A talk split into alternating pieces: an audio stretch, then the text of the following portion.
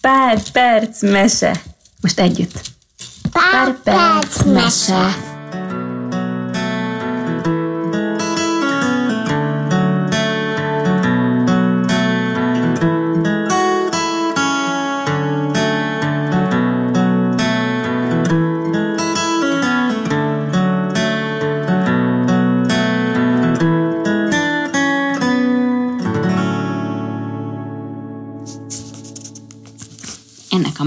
az a címe, hogy Álomcirkusz. ostor, csattogás és kiabálás zaja törte meg a cirkusz porondján a próba megszokott hangjait. Nagy volt a sürgés forgás, mindenki szorgalmasan gyakorolta a számát. De nem akármilyen cirkusz volt ám ez. Az összes artista nyúl volt. A zsonglőr, a légtornász, a kötéltáncos, az erőművész, de még a kígyó bűvölő is, aki a locsolócsővel gyakorolt. Don Álvaro, a szigorú cirkuszigazgató haragosan figyelte a próbát. Átkozott csepűrágó népség, ha nem szeditek össze magatokat, szélne keresztem az egész kompániát, és mehet mindenki, amerre lát. Hé, te ott a magasban! Te is felkötheted a tűszoknyádat, a számod egyelőre csapnivaló. Kiabált föl a magasban egyensúlyozó kötéltáncosnak pankának. Szegény nagyon megszeppent, reszkető térdekkel hajladozott tovább a kötélen. Ekkor váratlanul titokzatos idegen toppant be a porondra. Kockás sapkájából büszkén meredeztek a magasba hosszú fülei. Hegedű tokkal a kezében egyenesen Don Álvaro elé lépett. Adjon Isten szép jó napot! Remélem jó helyen járok. Egy plakáton láttam, hogy zenebohócot keresnek. Hát én az volnék. Gondoltam, teszek egy próbát. Don Álvaro tetőtől talpig végigmérte a különös jövevényt, végül csak ennyit mondott. No, lássuk, fiacskám, mit tudsz. A bohóc elővette a hegedűjét, és rázendített. De ilyen borzalmas macskonyávogást se hallott még a világ. Abban a pillanatban mindenki abba hagyta, amit éppen csinált, az összes szem rászegeződött. Különösen Panka szeme. A zenebona hallatán Don Álvaro gúnyos kacajban tört ki. A zsonglőr is elkezdett nevetni, aztán a légtornászok, majd a többi akrobata is csatlakozott hozzájuk. Panka kivételével az egész társulat féktelen hahotában tört ki. Több se kellett a bohócnak. A hatáson felbátorodva még hamisabban cincogtatta a hegedűjét.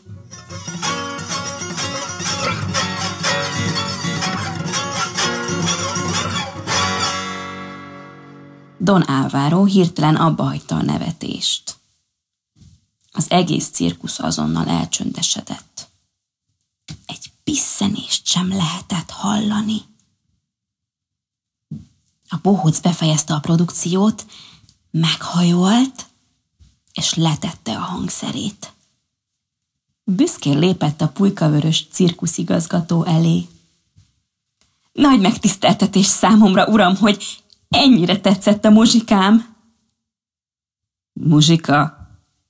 Ez neked zene? Hogy merészeled magad zenebohóznak nevezni? Na takarodj a szemem elől, amíg jó kedvemben találsz. Azzal felkapta a bohóc hegedűjét, és utána hajította. De a dobás céltévesztett, és a hangszer pont a magasban kifeszített kötelet találta el. Segítség! Kiáltott Panka, ahogy megingott a lába alatt a kötél, és elveszítette az egyensúlyát.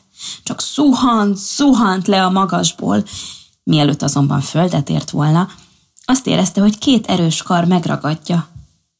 Örülök, hogy megismerhetem, kisasszony, szólt a zene bohóc, mert persze mondanom sem kell, ő volt a hős megmentő, és óvatosan a földre helyezte a halálra rémült lányt. Egy pillanatra egymásra néztek, majd a bohóc méltóság teljesen távozott. Panka fület tövéig elpirult, és a földön ülve még sokáig bámult titokzatos megmentője után. A próbának lassan vége lett, mindenki szedelőcködni kezdett. Panka is föltámaszkodott, és még mindig megbabonázva elindult hazafelé. Szomorú volt és csalódott. Miért? Miért? Milyen buta vagyok. Még a nevét sem kérdeztem meg. Soha többé nem fogom őt látni, gondolta, és kicsordultak a könnyei. Miért? Ráadásul még az eső is elerett. Bánatában észre sem vette, hogy egy titokzatos árny egészen a házáig kísérte. Panka fáradt volt és rossz kedvű. Gyorsan bekapta szerény vacsoráját. Esténként mindig csak egy kis répa salátát evett, mert kötéltáncosként vigyázni kellett a vonalaira.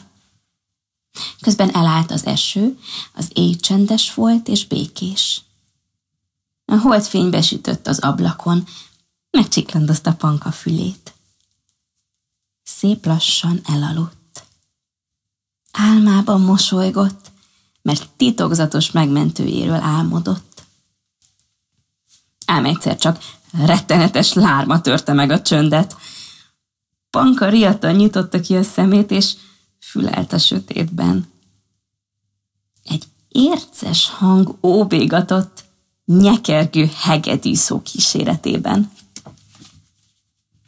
Jaj neked, te éjszakai randalírozó!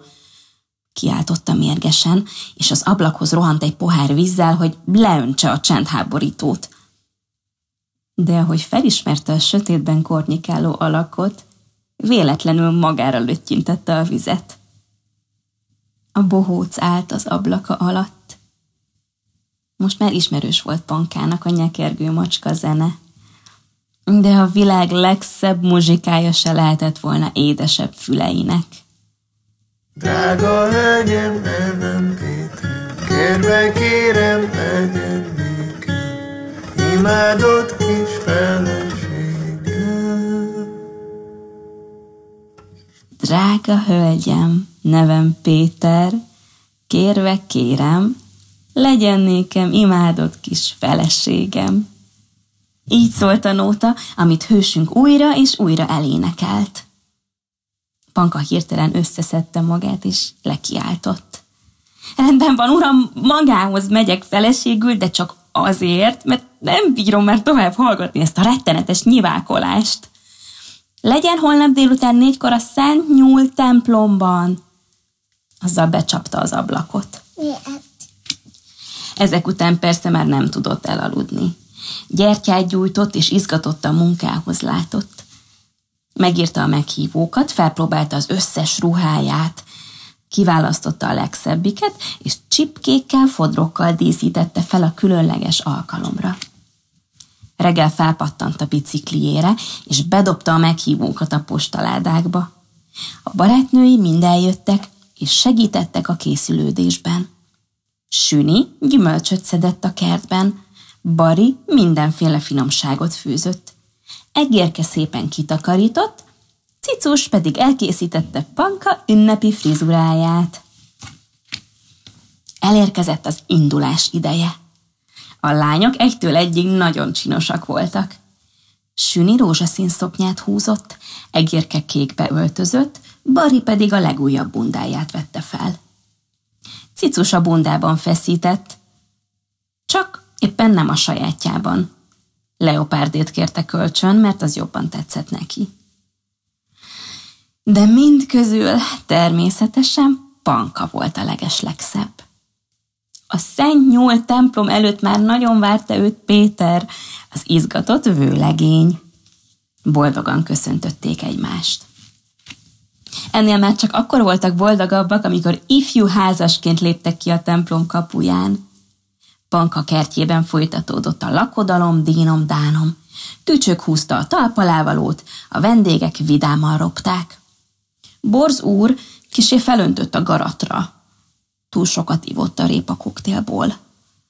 Mindenki remekül érezte magát, csak szegény Süni üldögélt egymagában szomorúan, vele senki nem akart összebújva tangózni.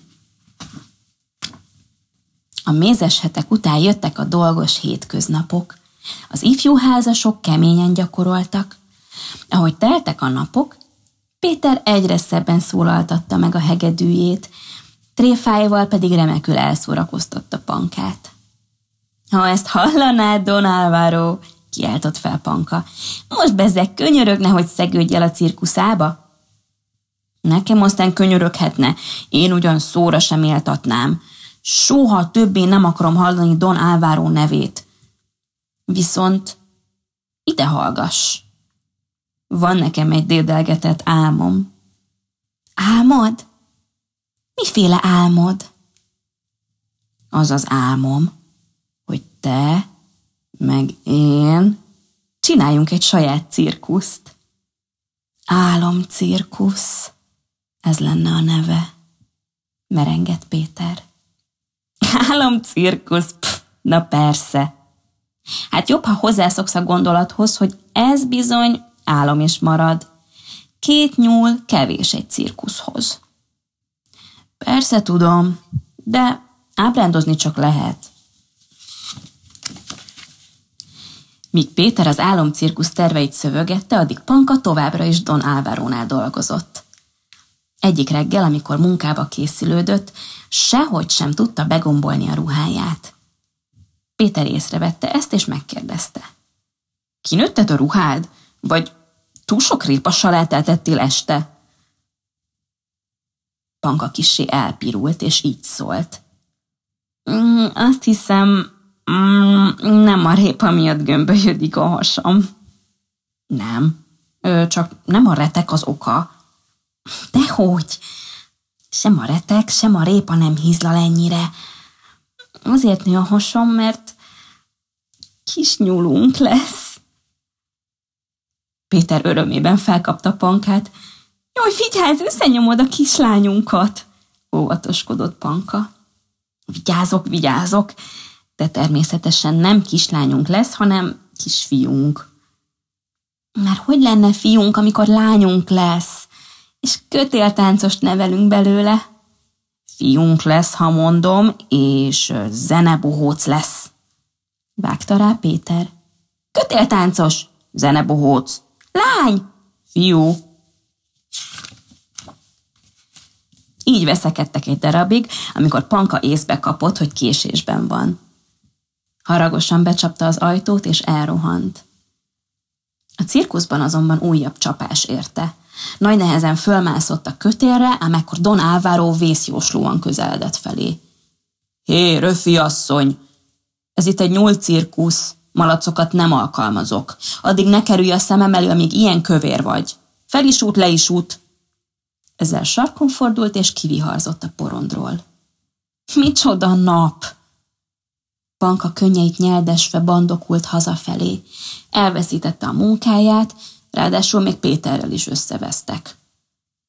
De ahogy közeledett a házuk felé, kezdte egyre derűsebben látni a világot. Nem is baj, hogy nem kell többé az undok Don ordibálását hallgatnom. Különben is túl veszélyes ez a munka, és most vigyáznom kell magamra. Hazaérve azon gondolkodott, hogy mivel tudna Péternek kedveskedni. Megvan, kiáltott fel. Répapudingot fogok készíteni, mert az a kedvence. Amikor elkészült a főzéssel, letelepedett egy kényelmes fotelba és várt. Végre kinyílt az ajtó, ott állt Péter a küszöbön egy hatalmas csokor virággal a kezében. Ránézett a répa pudingra, nyelt egy nagyot, majd így szólt. Ne haragudj, nagyon örülök, akár lányunk lesz, akár fiunk. Nekem is teljesen mindegy, hogy kötéltáncost vagy zenebohócot faragunk belőle. Te se haragudj. Azzal egymás vállára borultak, és teljes egyetértésben megették a pudingot. Telt múlt az idő, Panka egyre csak gömbölyödött. Már nagyon várták, hogy megszülessen a kicsi. Hogy gyorsabban múljék az idő, Péter kifestette a szoba falát. Az egyik oldalát kékre, a másikat rózsaszínre. Panka pedig babaruhákat kötögetett, kékeket és rózsaszíneket egyaránt, hiszen sose lehet tudni. Egy szép tavaszi délután gólyát láttak keringeni a házuk felett. Van? Ott van. Ebből sejtették, hogy már nincs messze a nagy pillanat. Vajon fiú lesz, vagy lány? Ezt kérdezgették egymástól. Másnap reggel Péter furcsa hangokra ébredt. Egy darabig álmosan dörzsölgette a szemét, de azonnal felébredt, ahogy az ágyra nézett. Panka mellett nem egy gyerek feküdt, hanem húsz! Tíz lány és tíz fiú! Meg annyi kötéltáncos és zenebohóc. Panka mosolyogva köszöntötte Pétert. Légy üdvözölve az álomcirkuszban! La, la, la, la.